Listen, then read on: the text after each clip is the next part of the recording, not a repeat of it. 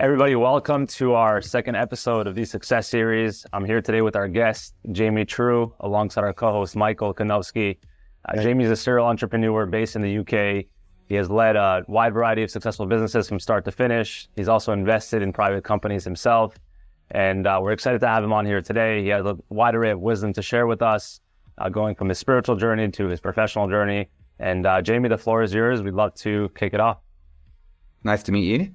Um, everyone, Michael and David, obviously, we know each other pretty well. Well, I never feel like I'm that successful, right? So I think that's the first thing I'd Always say. more, right? There's always more. It was, I was in a restaurant once. It was a hamburger place, and it said, "You're only as good as your last burger," right? That's good. so, um, so, and I always generally, honestly, feel like I haven't like quite hit my my top gear yet. So, which which is a good thing. Um, so there's some kind of hunger burning there to just keep doing better the next time. And you know, w- what's been interesting just in my career is, um, I would say, being able to invent things, become really great businesses that can flourish. So, um, I, I think for me, the big exciting part of the business, which is the starting part, is actually can you create something which is a value prop which is any good? Because it's so easy to think, oh, I've got an idea, but when you really put that to the road test, it doesn't stand. And I think that people don't put enough time and effort in that area. So, like my biggest sharing point, I would say, is like great to come up with ideas. Um, have you been able to play ping pong with the idea?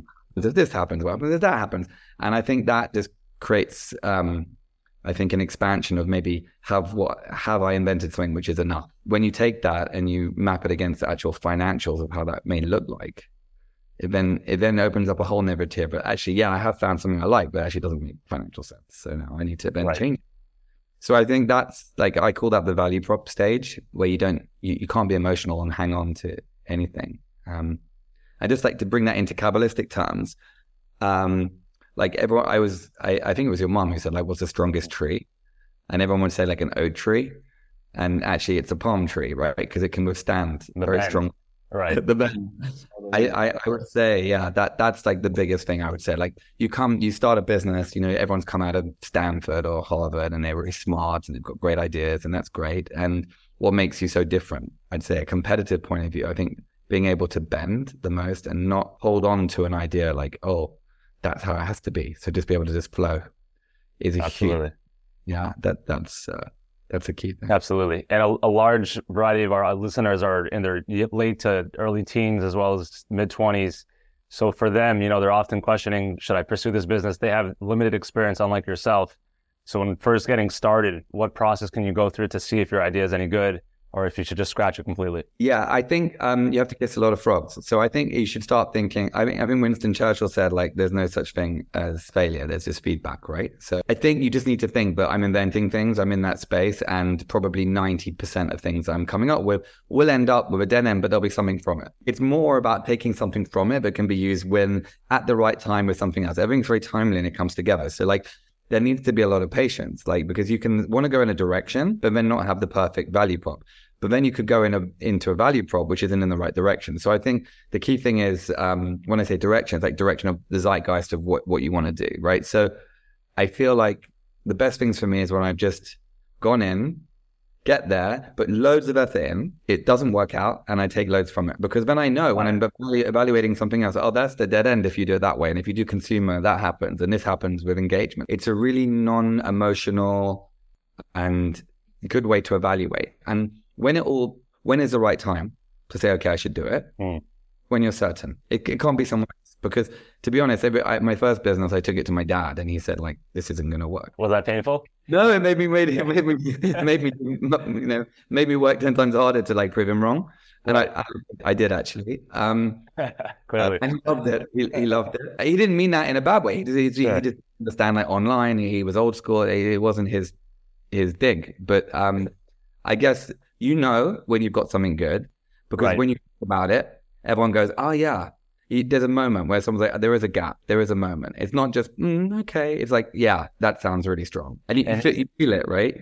Completely, completely. And so, going off that, I, I think um, oftentimes you, you're always uber confident in your idea, regardless of whether it's good, especially at an early age.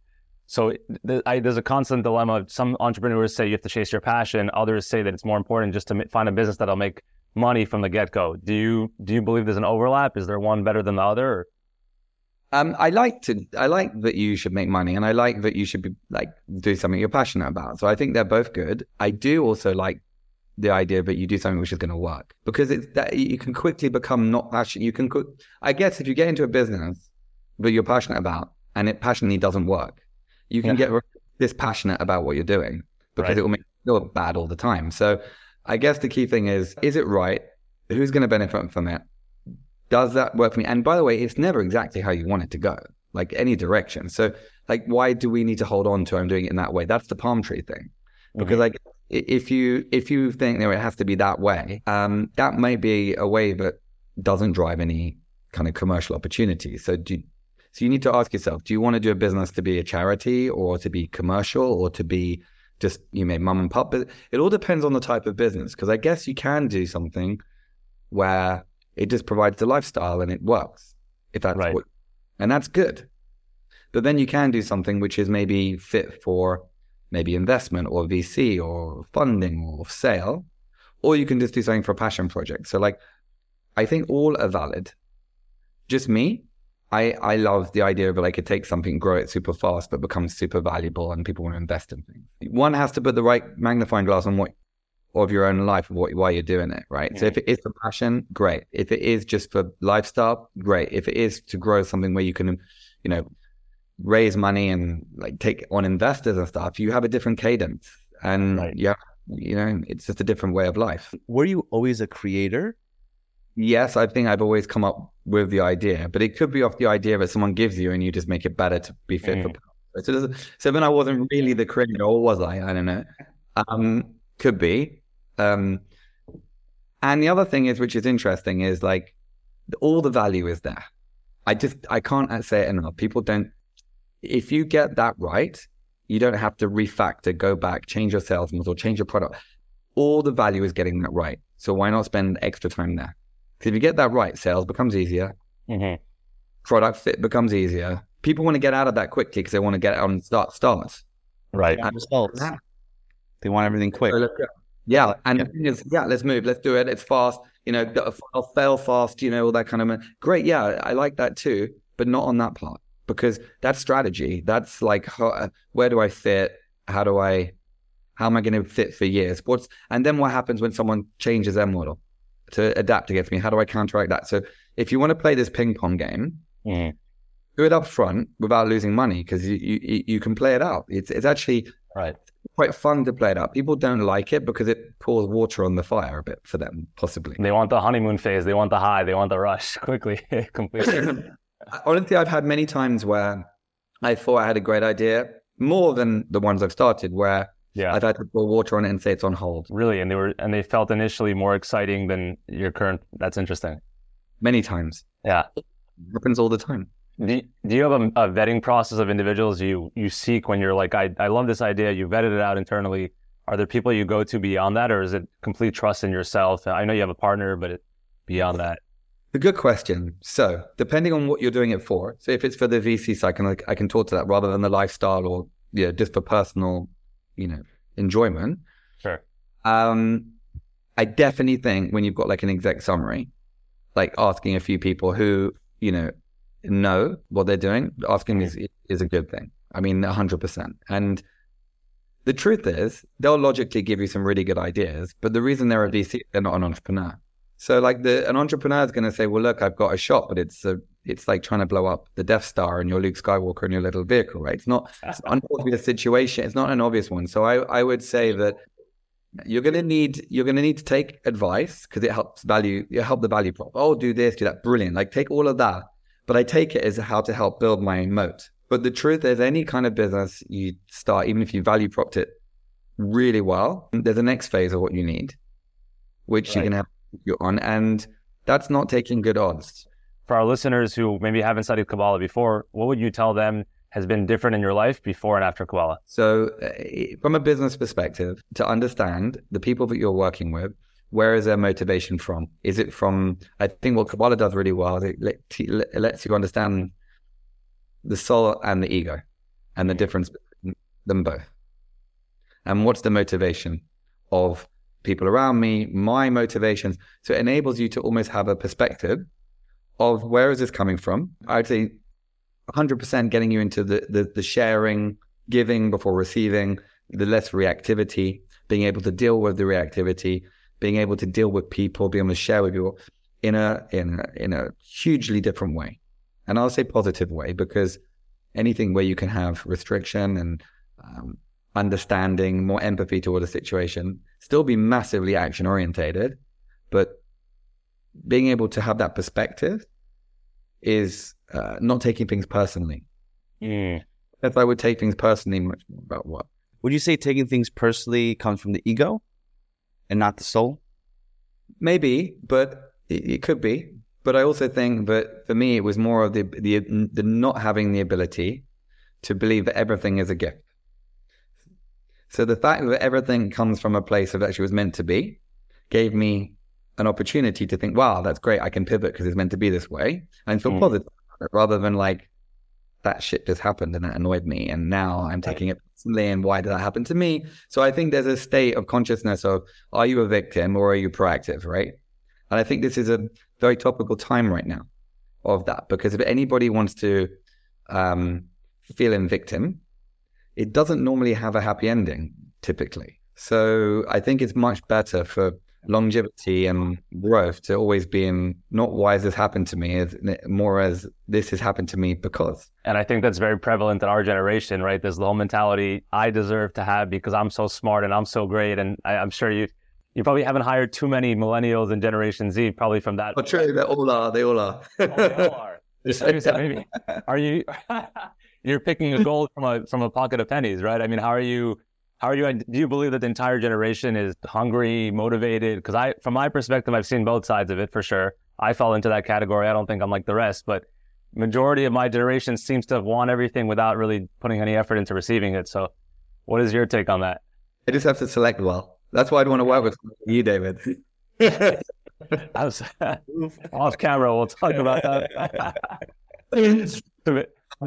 But I guess, you know, I guess you can tell very quickly where um, I think it's a mentality and a consciousness. I think it's, it's, it was there before, just people didn't talk about it so much. And I just think that it's, um, maybe there's a lot more entitlement, but I think the danger part is like victim and then people around that person is victim fueling it, saying, yeah, we're part of this community of victims now. So let's just keep going. So I think the bigger risk is like not the individual victim, but like when it comes collective as well. But it Right. comes like bad culture, right? So you don't want that, I guess. I mean, I personally I stay out of it. It's like if and and in management style, it's like this is the proactive. We're doing that. We're going there, going forward. I try not to al- allow it. Like why why think that way? Let's just Right. This is the system that we're flowing in. You can join with it, or there's not a place for you. Just essentially.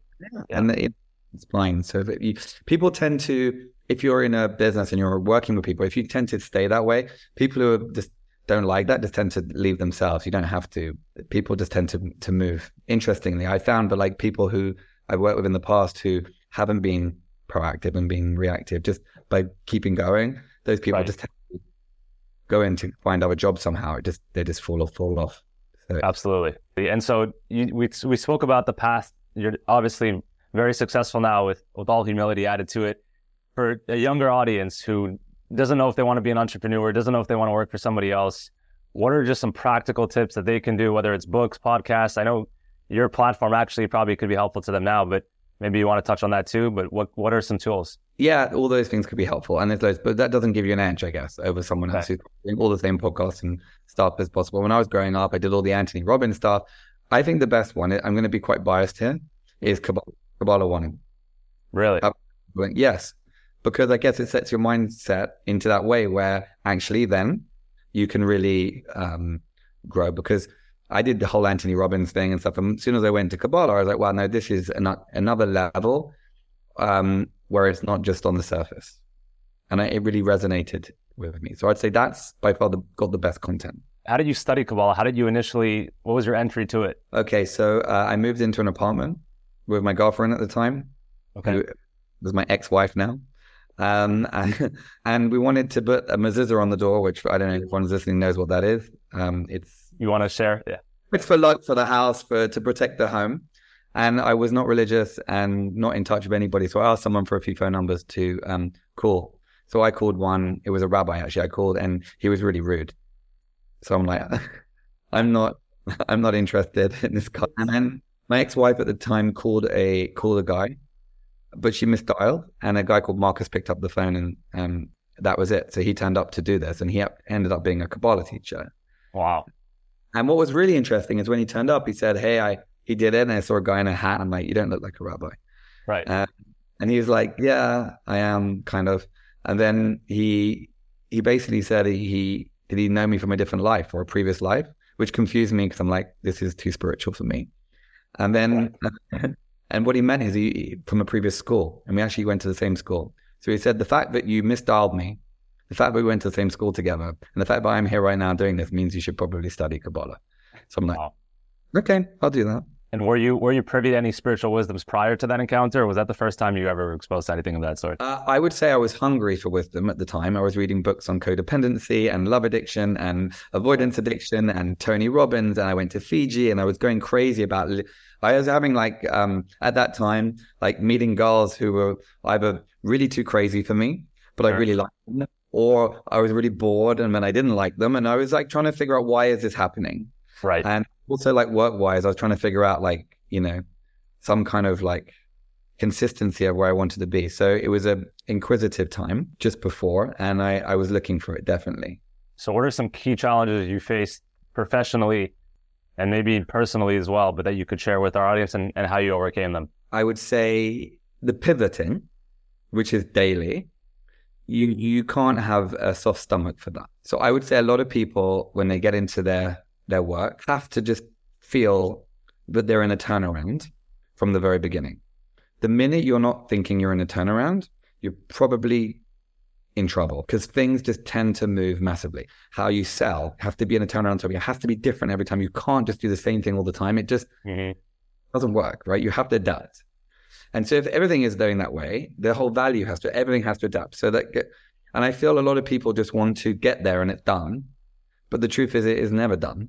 You're always six months away from the app to be perfect, six months away from the sales to be per. Everything's always work in progress. Mm-hmm. And I feel like the biggest challenge, I guess, for anyone starting a business going into it is just trying to understand that that is the normal. That is, it, there's nothing better than that. People seem to think it's going to get better. It's going to normalize. It's going to be great. It's going to be perfect. There's no such. No, yeah. So it's like getting into the, the, the hardest learning, I would say, is someone to understand that being in the trenches is as good as it gets and actually enjoy it. It's actually really good because it's a creative time. Um, it's a time to keep moving. And can you be in the mindset of that uncertainty all the time is fantastic because it creates a much better opportunity. So I would say I've had that a lot. Um, and it's tested me where, um, for example, one of my businesses, I was, I moved to LA at the time and it, it, it went to the point of insolvent. So like losing money and it got to a point biggest customer failed. Uh, it's and, and, the guy called me up and said the accountant said it's over. We're closing it down, right? I'm like, yep. what are you talking about? We'll just go raise money. He's like, you can't do that. And like, we can. Crazily, he left. We did raise money. Six months later, we sold it for fifty million dollars. Wow! But if I'd have listened and got scared in that moment, sure. it would have been. That's a massive, massive learning how did you have the faith or, or certainty or confidence, whatever you want to call it, to uh, to do that? I think the pain of closing it down was just too much, and the fact that I couldn't figure it out. So it wasn't like the intransigence of not closing it down. It was like we weren't quite there yet.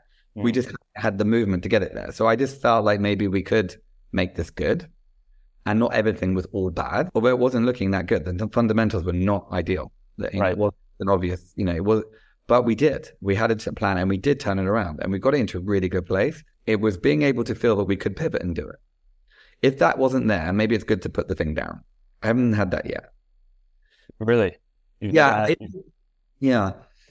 Maybe maybe it's an early warning system because when it starts going off early, do it move immediately. And if you're constantly in the move, you, you don't feel like you're stuck. And so that's that's a huge lesson because I think that's opposite of what many of us have heard growing up and from, from different different business leaders, right? As soon as things don't look great or if the process is taking too long, scratch the idea and start over. But it sounds like all your successes have essentially come from that ability to move on and progress and change as, as things as things adapt, right? It, it, it's true too what they're saying, but it scratched the idea. It doesn't mean scratch the business. You could Mm. keep people and scratch the idea and pivot and pivot and pivot and pivot till you find the right one. So I guess the key thing isn't just like, oh, it's over, burn the books, I'm, I'm out. I think it's like, raise this million. I'm going to make every single cent work until it works. So I think it's true too. I think maybe they're meaning that as well because, Yeah. you know, they put their hands up, you know, oh, what do I do next? I've had an idea, I'm done. But it's, if you go into it again, thinking, oh, the idea is in this direction, direction, I'm going that way, I'm going to make it. Actually, it's all about making it work. Then you've got more chance. It's it's yeah it, it's as i said it's not for the faint-hearted and not everyone cut out to do that because it can make people feel you know very uncertain. You know it's it's a high level of pressure i think to take that on as an as an entrepreneur.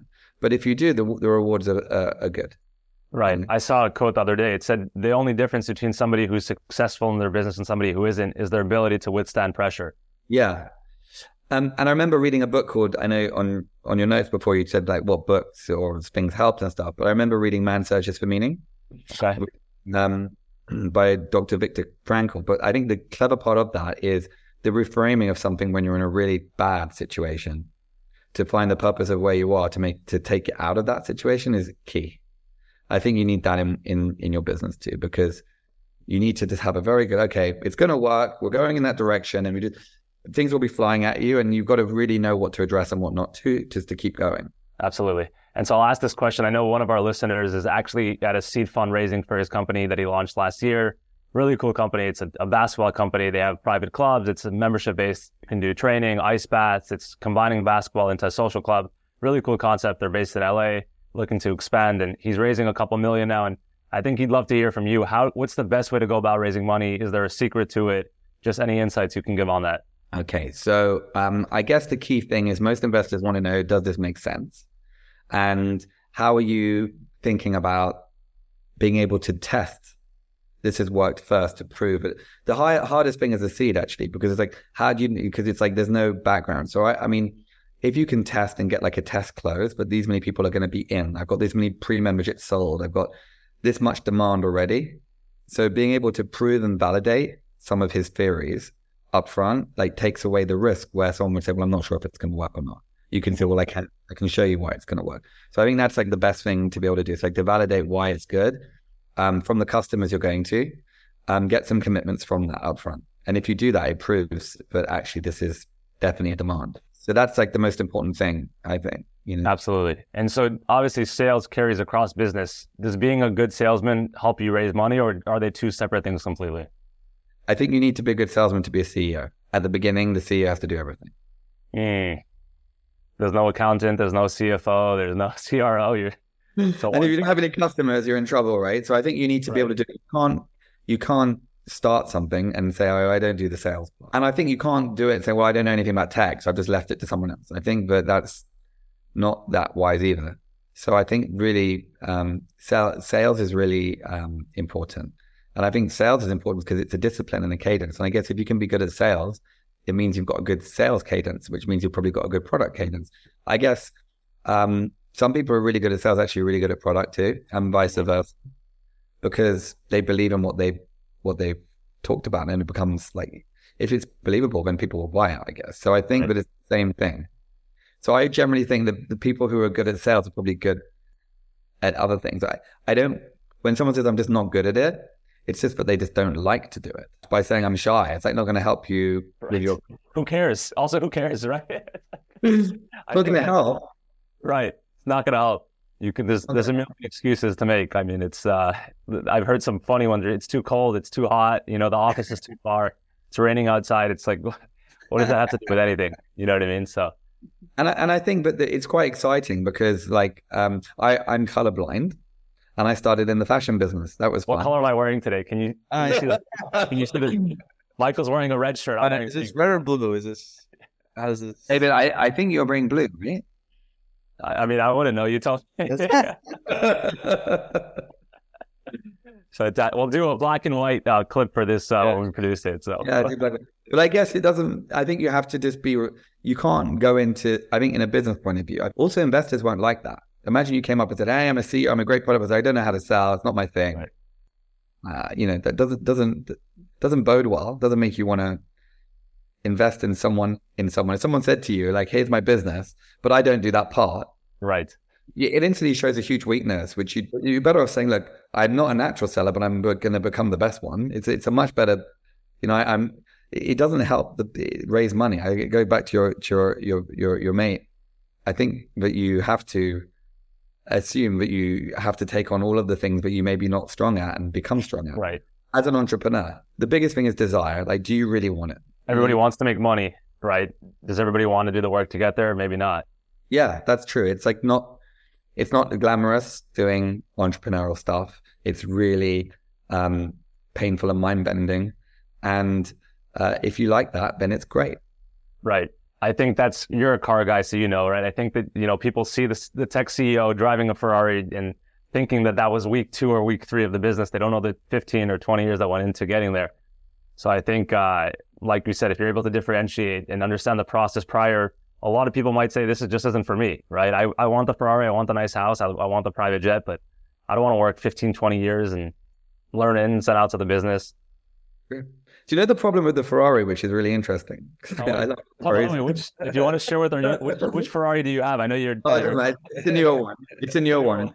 It's a newer one. But you know the problem with I used it like I just got a new one, and I took it for a drive, and I like hit over a curb and I like scratched the wheels. Do you ever have like the alloys? Like Sure.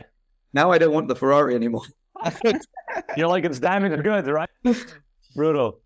It's probably too painful, right? I mean, now you're you're like hyper focused, trying not to hit any curves. You're you're not even driving it essentially, right? Sitting at the house in the garage. This is the problem. This is the problem. I don't know how we get over that. I don't know what Kabbalah says about that. I, I'm sure there's something. I don't know, Michael. You have any insights on that? Is there maybe one tool or one teaching that helped you to become successful? I think it goes back to the first point. Like it's not about it's not an it's not an or, it's an and. A lot of Mm. things it, it or I could be business or spiritual. Right. You know, I could be good or bad, you know?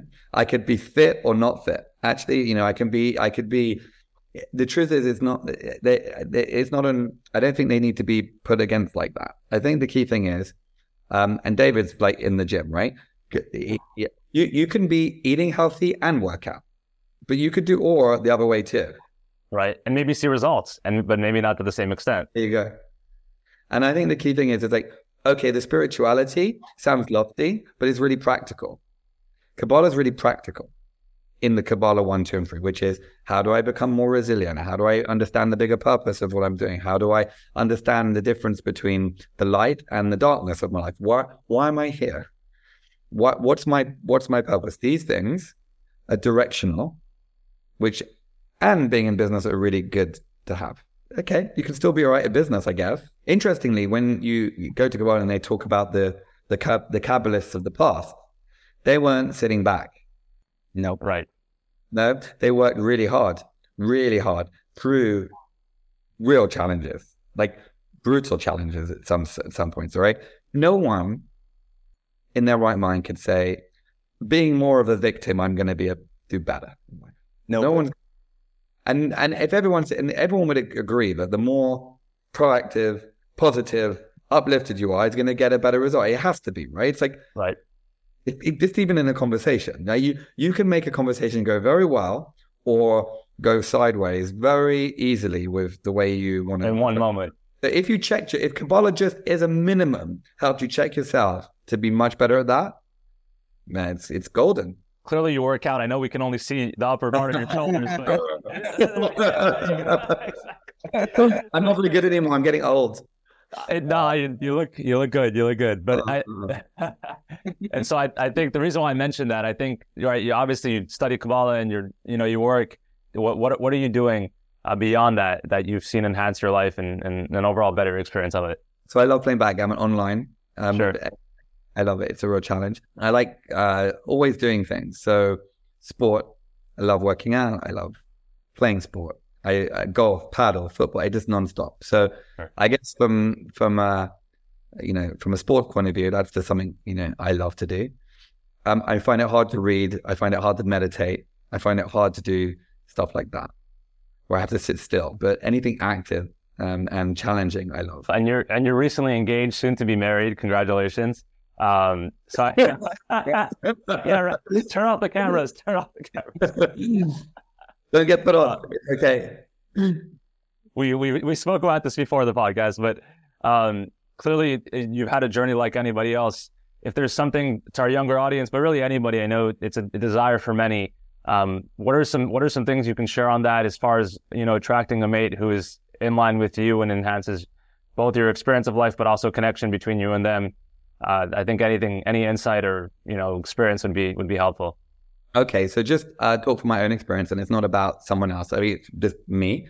Big mistake is thinking that something or someone else um, is going to logically help you with something, where it's going to be it's going to be right because you know, this is more comfortable, or this is all of these things which are kind of but can come and can can go. Um, thinking that's a good reason to get into something. Mm-hmm. Impressive. The parents are so nice, and this is so good, and they're so gen- all of these things which are outside are really nice and good indicators that someone's a well brought up, nice person, but not necessarily a good indicator of why you should end up with them. And I think the best indicator is that if they had none of those things, would you still want to be with them? Which is a really hard question to answer, right? I mean, if you're infatuated with who they are and they're beautiful, and like you said, they have a great family, oftentimes we or they were successful, or they love their job, or you know, all that right. stuff we often neglect the rest of the package because the, the the forefront of it looks so good, and maybe that's why you know most people don't end up together, even though seemingly they're very much in love when it when it starts. Um, so I think going off of that, what are some indications? Because clearly you can't know everything about somebody before you spend your life with them, but how can you get the best picture of who they will be or who they are prior to to doing that? Due diligence. Um. exactly. You study there. you make some phone calls, right? All right. So I, I know that if I was talking to a Kabbalah teacher right now or someone, they would say, but you know, are you on the same spiritual path? Yeah, really helpful. I guess a lot of people, if they think completely different about things, can cause conflict. So, um, could you bring up kids with that person and feel be happy? Do you do you have a, a things in common? Do you feel really comfortable with that person? And I think I was when I was uh, younger, I always said mind, body, and soul. They all have to be ticked, otherwise, there's going to be an issue. Mm-hmm. I still stick with that. Absolutely. We look we look forward to, to celebrating with you in uh, in the UK. Um, Jamie, it's it's been an absolute pleasure having you on here. Um, you know, I think that it, it'll be really helpful, not just for our, our younger listeners, but really how to live a well-rounded life for many viewers here. Um, and it was a good time, so I had a pleasure pleasure talking with you.